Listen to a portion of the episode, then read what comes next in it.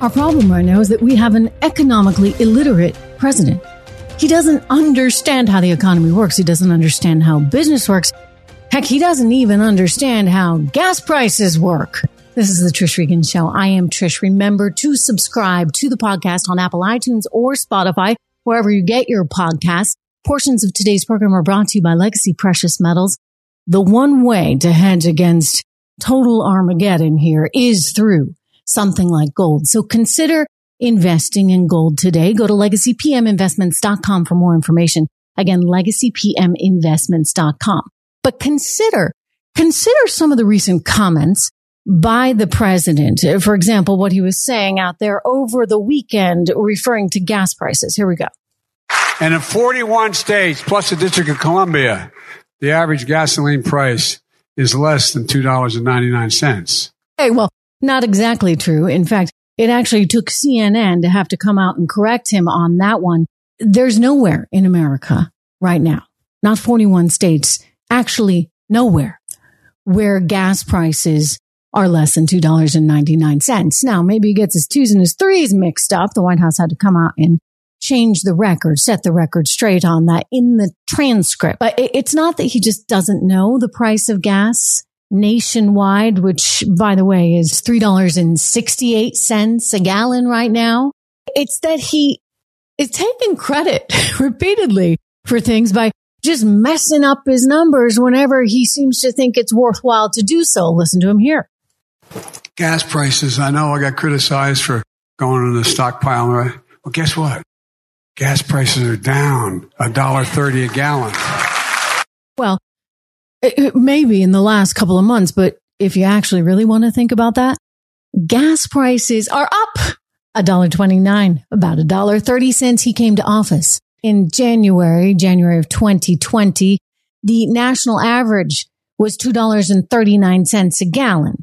Now it's 368. Which do you prefer? He's very proud that he's gotten the numbers to come down recently.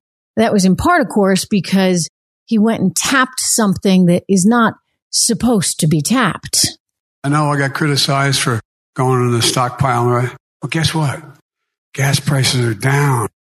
You got criticized because there's something called the Strategic Petroleum Reserve. That stockpile is strategic, meaning it's there if the security of our energy supply is in fact threatened. And it turned out our energy supply security was not being threatened, but politically speaking, the Democrats were. And he's got an election coming up in November, so it doesn't really look so good, you know, when you got gas prices as high as they've been.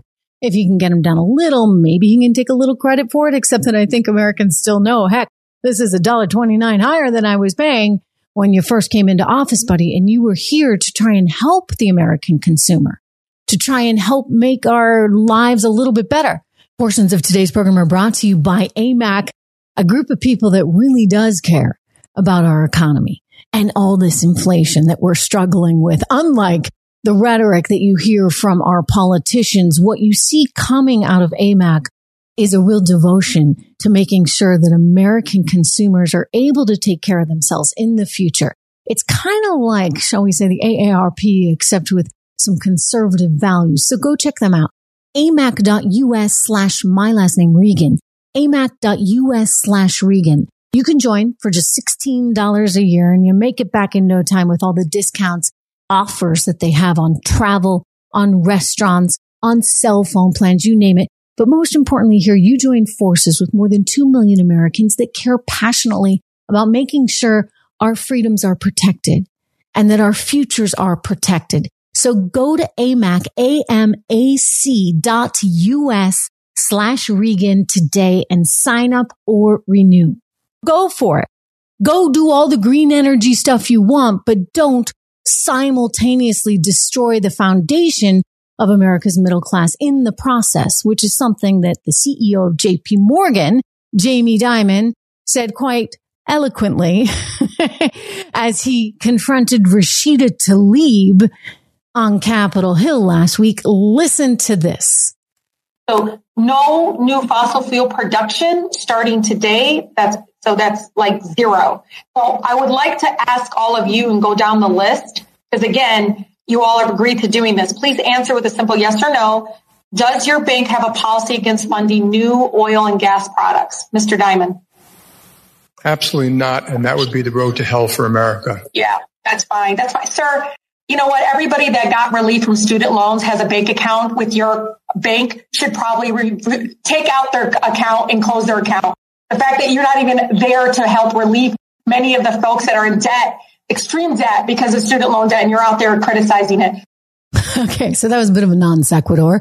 We went from you can't fund fossil fuels. How dare you? He said, well, if I didn't, right, it would be a road to hell, which he's right. We'll get into in just a second, but I can't help but notice she went straight from that to uh, student loans and you got to cancel your student loan and a JP Morgan checking account or something. Um, it, it, which is a whole other topic, right? Because I think that many of us feel quite strongly that this student loan giveaway is just another inflationary tactic by this administration to try to buy votes, especially with a group of people that they're not doing very well with. But what Jamie Dimon said was that it w- would be the road to hell. And the reason it would be the road to hell for America, and we're already seeing evidence of this, is because people can't afford $10 gasoline. And when you look at the numbers and you consider the fact that this SPR, Strategic Petroleum Reserve, is, is at the lowest level it's been at since 1984. And we haven't even begun the pain of what's coming this winter when Russia comes offline. We could have a lot more problems ahead and gas prices will most likely continue to escalate given the lack of supply out there. So that's when you want something like the SPR available, not just because, you know, politically it, it, it's going to stink for you to have to have people paying higher gas prices. It would be the road to hell just because it would be so challenging for the American economy. But I get back to once again that he is not economically literate, nor is the team around him. You see, because they should have been better prepared for this. We had an inkling that this might happen with Russia. We should have been investing in fossil fuels here in America and renewables uh, as well. I'm, I'm not saying that they, you know, that you can't do one and not the other. I mean, go for it, guys, but you should have had a better game plan. And instead they didn't other than to tap the strategic reserve, which is running pretty low now, right as we get into the challenging winter times. And people are going to have to pay more to heat their homes this winter. They're going to have to pay more for their gasoline this winter. And there's no plan to fix any of it because we have somebody who maybe understands politics. Maybe he understands elections. I mean, sometimes I'm even doubtful on that. But what he doesn't understand, what this president doesn't understand, and, and the leftists like Rashida Tlaib in the Democrat party right now, what they don't understand is economics and they don't understand business and they don't understand supply and demand and they don't understand what they're doing to the American consumer and thus the American economy and markets in the interim.